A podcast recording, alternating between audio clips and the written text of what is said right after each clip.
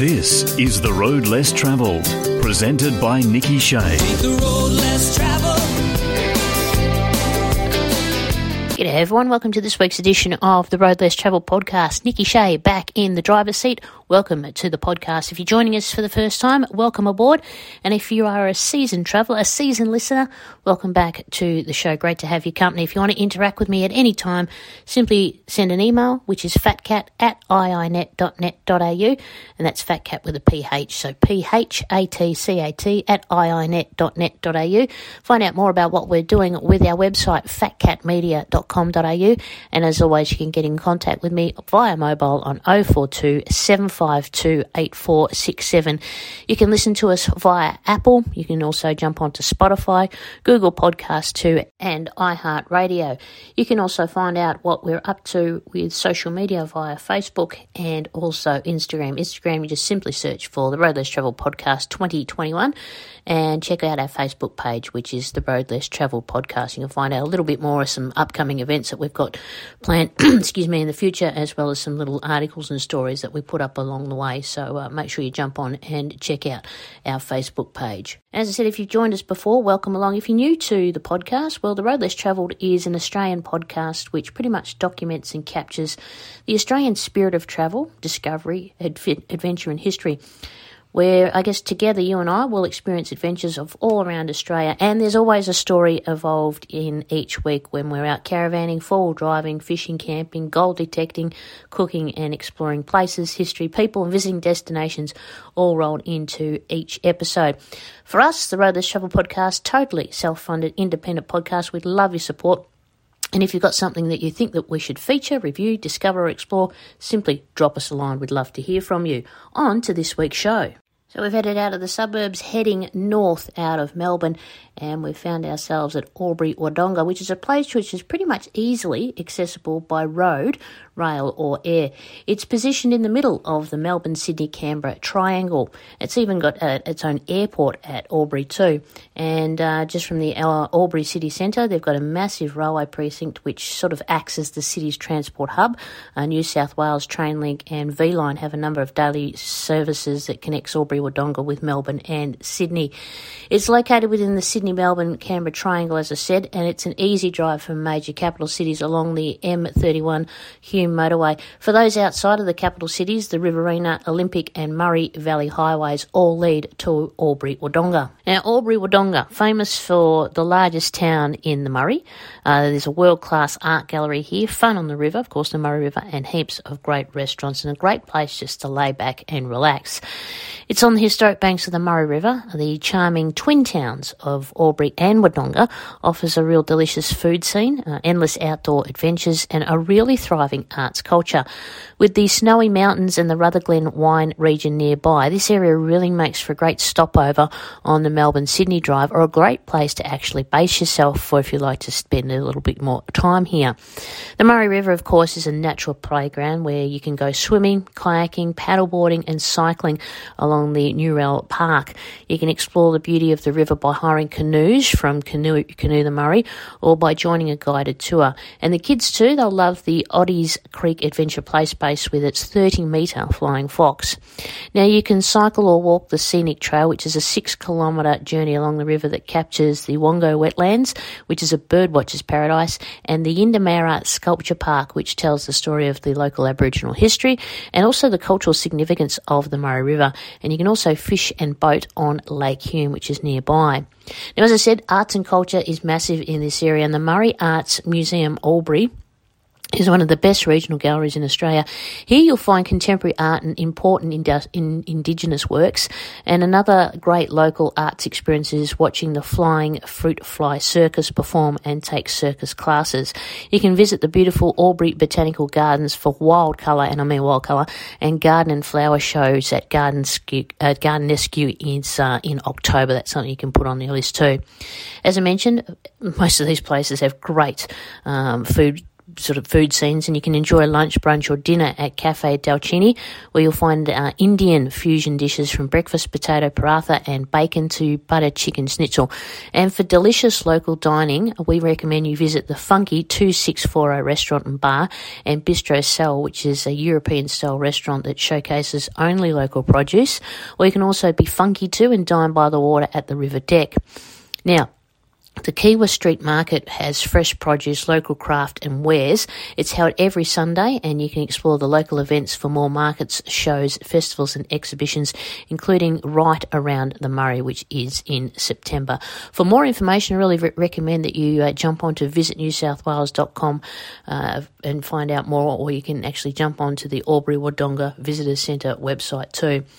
Albury Wodonga, 5 hours 30 minutes drive southwest of Sydney and about three and a half hours northeast of Melbourne. As I mentioned, you can fly into the busy Albury Airport, hire a car to explore the region, and uh, the trip from uh, by rail from Sydney uh, takes around seven and a half hours. Plenty of accommodation options, including hotels, apartments, B and B's, holiday parks, and caravan parks as well. So jump onto the website, which is visitnewsouthwales.com, and find out more about this great place of Albury Wodonga. So for us, we headed north out of Albury and we had Lake Hume to our right, heading up the Hume Highway through Tabletop. I think it's called uh, We headed through there, G E R O G E Y. We couldn't pronounce the name, but it sounded good to us. Up through Culcairn and uh, it's pretty straight run, narrow ro- roads as well, through Henty, uh, through Yerong Creek, further north up through the Rock, uh, Uranquinty, and then we landed in at Wagga Wagga. And Wagga Wagga was going to be our destination stop for couple of nights of rest and recovery. It is a fantastic place to base yourself to. It's a vibrant regional centre which is on the banks of the mighty, massive Murrumbidgee River in the heart of the Riverina area. They have four distinct seasons, so there's always something new to explore. You can also discover the delicious food and wine scene here, wonderful galleries, there's tranquil riverbank walks, gorgeous gardens and parks, and fascinating heritage at Wagga Wagga. You can enjoy a swim at Wagga Beach. They have uh, built their own beach on the banks of the Murrumbidgee, and you can sit there and have picnics, and the kids can swim, you know, relatively safely in that particular area. So why do you want to cook in the tent or the caravan when you can go out and visit the vibrant Fitzmaurice Street, where laneway art can be found at the back of the trendy cafes and eateries. And if you're hungry, well, you can certainly enjoy a barista made coffee and fresh seasonal fare at stylish eateries like the Fitzmaurice Cafe, Uniki Lounge, or Wagga Wagga's own brew pub, which is the Thirsty Crow Brewing Company. You can also go behind the scenes and see where the region's food and fibre comes from and visit cellar doors or at boutique vineyards such as the Borambola Wines, the boutique wines by CSU and Cottontails Winery. And you can also pluck strawberries straight from the plant at Bidgie Strawberries and Cream and then sample locally grown olives at Wollundry Grove Olives. So plenty of things to do. Thinking, speaking of things to do, the whole family will enjoy the botanical gardens there, which is spread over 22 acres. There you'll find playgrounds, a free zoo and an aviary, and the miniature railway, which runs on the first and third Sunday of the month. As I mentioned earlier, you can have a swim or picnic at Riverside Wagga Beach, which was voted the ninth best beach in Australia back in 2020, or explore nature on two feet or two wheels on the bike trails of the Wiradjuri Trail, which is a 42 kilometre loop around the city. And that takes in attractions such as the wetlands, which is a huge reserve teeming with flora and fauna, or simply enjoy city views from river level or high up on top of the reserve there. And at Ashcolme Textiles, you can meet the alpacas, browse the hand-woven wares or learn to make your own.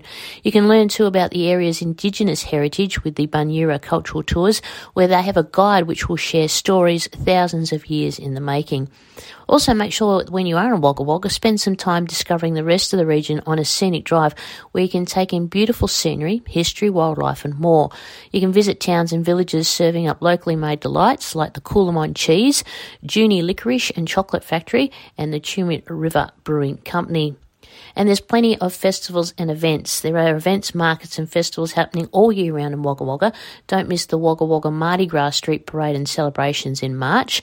There's the Lost Lanes Winter Festival and the Wagga Comedy Festival in June, Spring Jam Family Festival in September, and the Gears and Beers Cycling and Craft Beer Festival in October. Fat Cat Media has over 25 years within motorsport media and marketing. Fat Cat Media has the proven knowledge and expertise to help your next event. We have a variety of services available. They are including West MX coaching and development schools, where we conduct schools and clinics across various metropolitan and country clubs throughout Australia. We cater our motocross coaching for beginners right through to intermediate junior riders. The coaching clinics are solely created and catered and also designed for smaller numbers to effectively support each rider and hone in on their particular requirements. Whilst our schools are designed for two days right through to five day camps with multiple Motorcycling Australia accredited coaches giving individual coaching, drills, training, development, and feedback throughout the duration. Our prices for coaching start at $150. With consultancy and advice, Fat Cat Media creates and caters for a variety of platforms, whether it be as a racer or for those within the motorcycle and motorsport industry. Have you considered the future? It is important to focus on what's ahead. Well, is it? Absolutely yes. How do you expect to move forward if you have no benchmark, no goals, no achievements, and no strategic plan and direction on how to achieve your goals in the industry? It's mind bogglingly crazy how folks will fork out thousands of dollars on motocross bikes, equipment, and gear, yet have no clear plan on how to execute, execute their racing gear.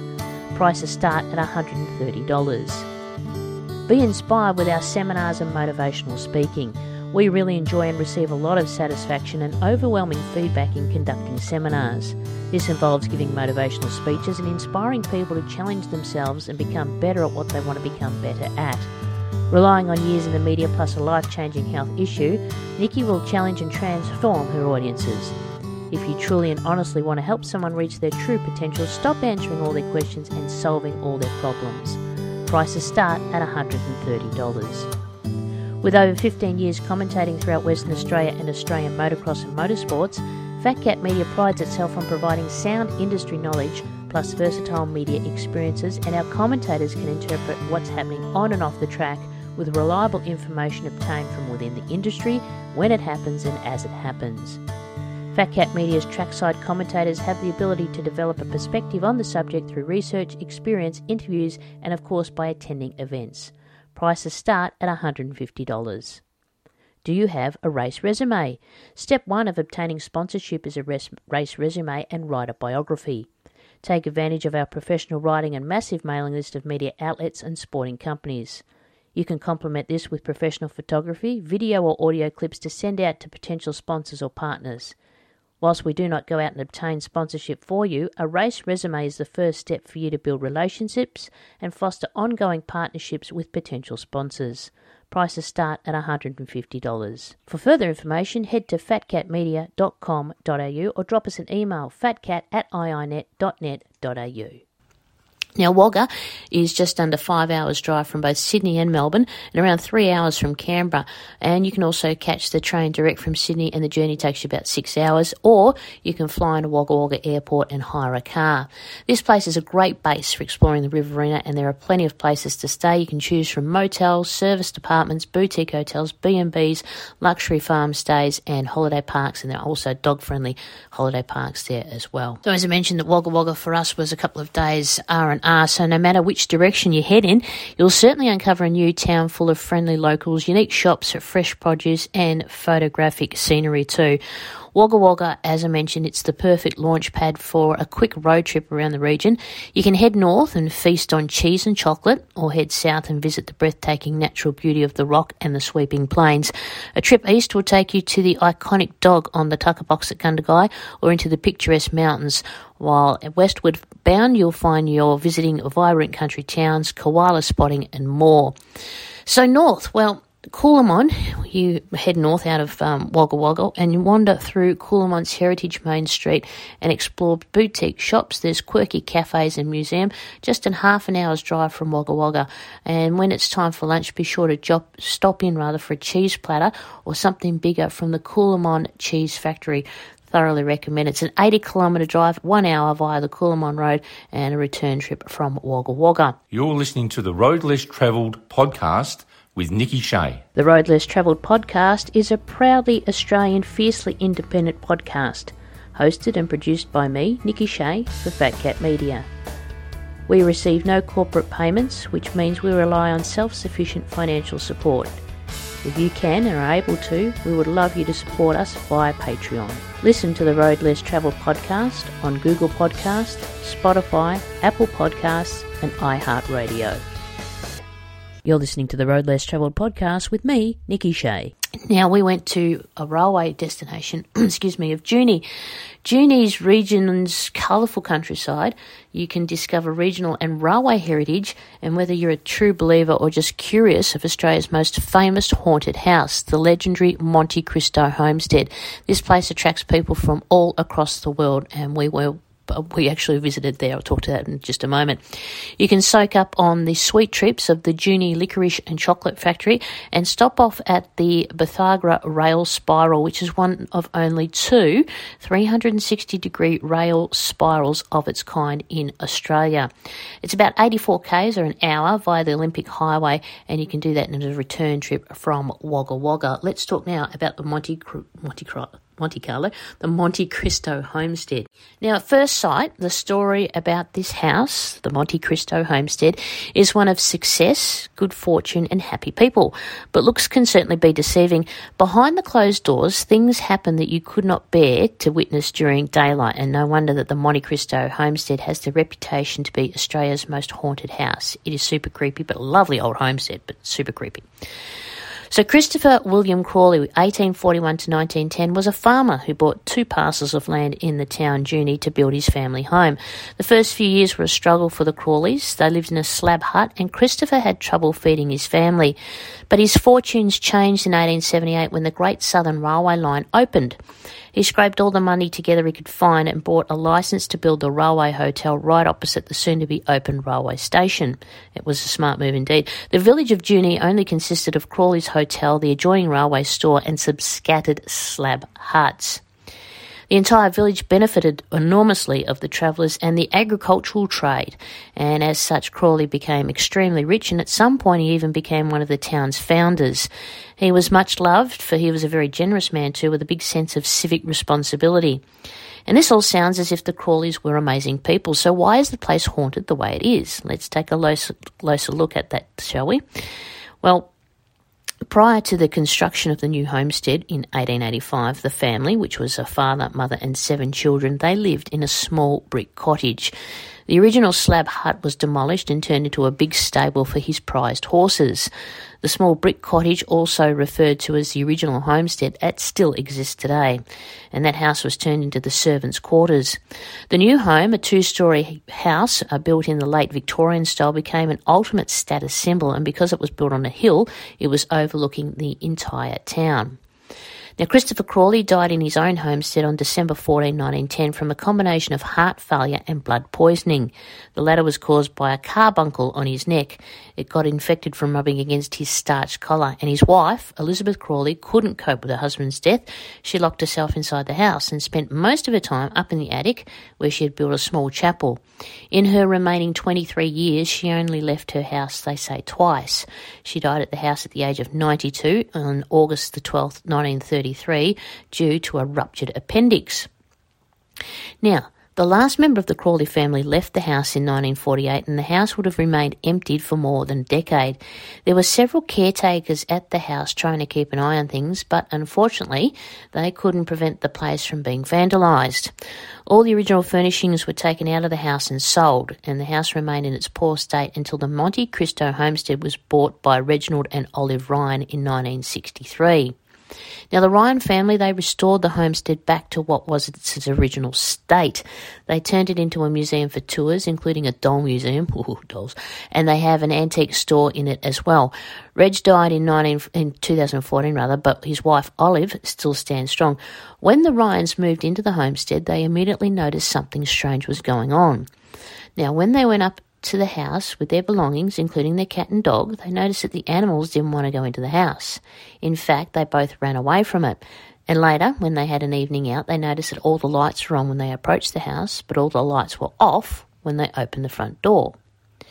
Now, they say the homestead is haunted by at least 10 ghosts, some of them more prominent than others. And one thing is for sure the previous owners hated animals, and they hate them in the afterlife as well. When the Ryans came home one night, they found all their chickens strangled to death in their poultry run. Also, their parrot was choked to death in its cage, and a litter of kittens raised in their breakfast room were all brutally killed. The ghost of the Crawley family, it said that Christopher Crawley's ghost now haunts the room in which he died. His spirit is as kind as ever. His wife, on the other hand, hasn't changed much after that. She still rules the house with an iron fist, and judging by everyone who dares to enter her house, if she doesn't like you, she'll try and scare you out with an ice cold air falling on your skin feeling. There's also the ghost of two maids. Christopher Crawley is said to have gotten two of his maids pregnant. One of them committed suicide by jumping to her death from the balcony. She was pregnant when she did it. She hit the stairs and was instantly killed, and apparently her ghost still haunts the veranda. A ghostly bloodstain marks the spot where she met her end. The second pregnant maid gave birth to a son. She named him Harold, and when Harold was a young boy, he was involved in a terrible accident on the premises. He was hit by a coach. The child survived the accident but sustained head trauma, which disabled him from life, and the poor boy was kept on chains in the coach room, so they say. And local children would apparently mock him because he would scream all day. They called him a monster, and the children of Junee challenged each other to find and pester him. Now, he was eventually put away in an asylum after he was found by the authorities chained to his mother's bed. She had passed away for a while, and he died in the asylum, but still apparently haunts the grounds of the homestead, and he makes his presence known by the sound of chains. Now, that doesn't get you excited about going to uh, Monte Cristo. The coach house, that is haunted by a young stable boy named Morris. He didn't feel well one day and decided to stay in bed at the coach house. His master didn't approve of the fact that the boy slept in, so he decided to teach him a lesson. He put the boy's straw mattress on fire, thinking he'd jump up and get to work. But Morris was too ill and he couldn't get up. He died in his bed, and people apparently still hear his screams up till today. Crawley's infant granddaughter, Ethel, she died in 1917 because the nursemaid dropped her on the stairs. She claimed she was pushed by an unseen force, but she wasn't believed. Today, children who visit the museum become irritable and upset when they enter the stairs, and some guests say that they feel as though they're being pushed on their backs. Some claim to feel an icy cold tiny hand slip into theirs when they go into the upstairs room. Now, a more recent ghost is that of Jack Simpson. He was one of the home caretakers, and at some point he was shot to death in 1960 on the porch in front of the house by a young man. This man apparently had been watching Alfred Hitchcock's movie Psycho three times before committing his crime, and the words Die Jack, ha ha were carved into the shed door where they can still, and I can attest to that, they can still be seen there today. There are other ghostly happenings at Monte Cristo. Lights still come on and off. Guests experience the feeling of nausea, overwhelming sadness, and some people even faint during tours. There are disembodied whispers and unexplained mist at the house, and orbs are seen all over, and there's some poltergeist activity there as well. Now, the house has been featured on several paranormal television shows. It's been featured in Scream Test, The Ghost Hunters International, and you can visit the Monte Cristo homestead on Friday to Monday from 10 to 4. Every Saturday evening for 6, from 6 p.m. there's a ghost tour. And if you're brave enough like us, you can even spend the night there. You, I've got to say, would you dare to spend a night at this beautiful historic home? If you want to know out, know more, you can jump on to uh, their website and find out whether or not you've got the um, intestinal fortitude to stay at the Monte Cristo homestead. For more information, jump on to the website, which is www.montecristo.com.au. You're listening to the Road Less Travelled podcast with me, Nikki Shea. So from Junee, you can head north up through Sebastopol to Temora. And one of my favourite places to visit is Temora in New South Wales. And that reason is because it has a massive Temora Aviation Museum. You will be treated to three museums and immaculate preserved historical buildings in a beautiful natural landscape. A must see and I must recommend you see is the Temora Aviation Museum, which is home to arguably the world's finest collection of flying, they still fly, war, warbird aircraft. You can also go beyond uh, to the nearby village of Ariah Park to exper- explore rather heritage wide verandas, quirky petrol houses, and the beautiful country pub, the Ariah Park Hotel. It's about 176 k's, two hours drive via the Olympic Highway and the Goldfields Way. That's a return trip from Wagga Wagga. So Temora, let's talk more about that because I had an absolute blast there. If you haven't been, make sure you, you, do put that on your bucket list, especially if you're an aviation fan. Um, is just it's a nice place to visit as well. Um, not just for the Aviation Museum.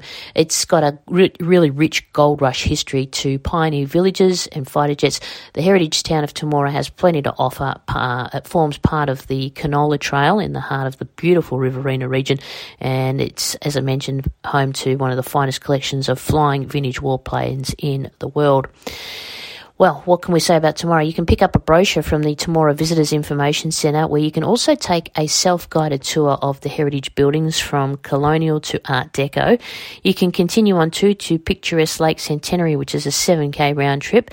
This place, the lake, is perfect for water skiing, fishing, and swimming. It's also home too to the V8 Superboat Championships and regular boat racing events. You can also discover what life was like for pioneers and see the original his original family home of the cricket legend Sir Donald Bradman at the Bundawarrah Centre. This cultural precinct is packed full of regionally and nationally significant collections, including a working display of ambulances spanning almost two centuries. Another gem to it Temora is the railway. It's a heritage railway precinct. The railway station was first established in 1893. It now houses railway history and memorabilia. A walking trail winds through the railway yard past a bronze statue of Buffhead, which is a fox terrier that rode the state's train network in the 1960s. Temora is about four and a half hours drive from Sydney, five and a half hours from Melbourne, and two and a half hours from Canberra. You can also fly into Wagga Wagga and, of course, hire a car and head up to plenty of accommodation options at Temora, including they. Uh, I'll talk to you a little bit more about accommodation options because you can actually stay at the Aviation Museum. Now, I'm a fan of aviation history and I'm a fan of military history, and the Temora Aviation Museum showcases one of the world's finest collections of flying historic aircraft. It was established in 1999, and the museum houses the RAAF 100 Squadron Temora flight collection, which includes two of the three flying Spitfires in Australia, as well as the only flying Gloster Meteor F8 a boomerang and Hudson bomber in the world, the only Canberra bomber and the oldest flying Tiger Moth in Australia. Now, the museum also features air conditioned display buildings and hangars, allowing a real close up inspection of the aircraft. There's also unsung hero stories, a mezzanine level where you can actually stop and overlook what's happening in the engineering hangar. There's landscape gardens, picnic areas, and aviation themed children's playground, and also a theaterette. Now, the museum holds an aircraft showcase throughout the year where the aircraft take to the sky, accompanied by commentary and music. You need to visit the website for aircraft show dates. The museum also holds Warbirds Down Under, which is a, la- a really large biennial air show which displays warbird aircraft from all over the country. Now, because of uh, current health advice on social distancing, distancing and um, information regarding opening times and services, make sure that you jump onto their website and find out.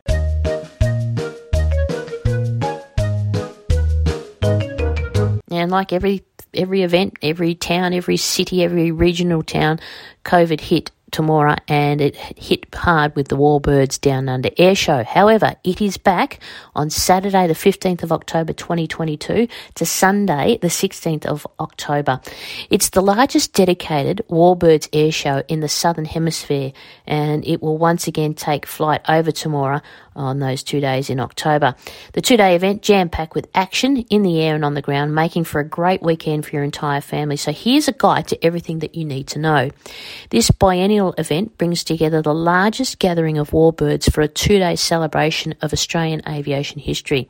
Now, event visitors will get an unforgettable, up close and personal experience of Australian aviation history their people, and their aircraft. So, together with your friends and your family, they invite you to share the exhilaration of these amazing aircraft, connect with the experiences through personal stories, and celebrate the country's history. Warbirds Down Under is one of the Riverina's largest events with around 22,000 visitors supporting the region. You're also invited to enjoy the Canola Trail and all the region has to offer with lots of accommodation options.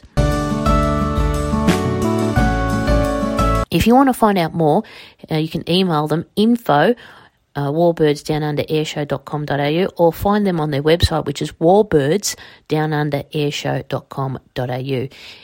And I can thoroughly recommend the Temora Aviation Museum. And as I mentioned earlier regarding accommodation through Temora in that particular area, Sky Lodge accommodation is the Temora Aviation Museum's exclusive accommodation. It offers queen and family room accommodation for all aviation enthusiasts seeking the absolute Temora Aviation Museum experience by staying at the only accommodation available on site. Everything the Temora Aviation Museum has to offer is just footsteps from your door. It's literally right next door. Check out the Sky Lodge accommodation website for more details or to book online. And that wraps up this week's edition of the Road Less Travelled podcast. We're going to leave you this week. Well, we won't actually physically leave you there, but we will take a pause as we take our journey from Temora and take it further up towards Cowra. I want to talk to you about the Cowra era area rather and then on to Bathurst in New South Wales. So we're right in the I guess we're right in the heart of New South Wales. And uh, I really thoroughly recommend that you start putting your pen to paper get yourself a travel list together of places and destinations that you want to capture visit and explore on your next adventure out there because uh, you only get one chance at this life. Make sure that you make it count. And my bucket list is filling up fast. I can certainly guarantee you that.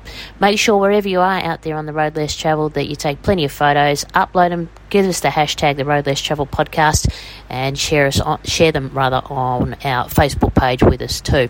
Don't forget you can jump on to our website fatcatmedia.com.au and if you want to get in touch you can just drop me an SMS or give me a phone call 042 752 8467. Hope you've enjoyed this adventure from Albury Wodonga uh, just on the border of Victoria, New South Wales, up to Wagga Wagga, then the little destinations in between up to Temora. and we'll continue our little travels through New South Wales on next week's edition of the Road Less Travel podcast. My name's Nikki Shea. Thanks so much for listening. You've been listening to the Road Less Travel podcast, and I hope to catch you out there very soon, somewhere out there on the road. Again, thanks for listening. Take care. Talk to you next week. Bye for now. Thanks for listening. The Road Less Travelled is presented by Nikki Shea and produced by Fat Cat Media.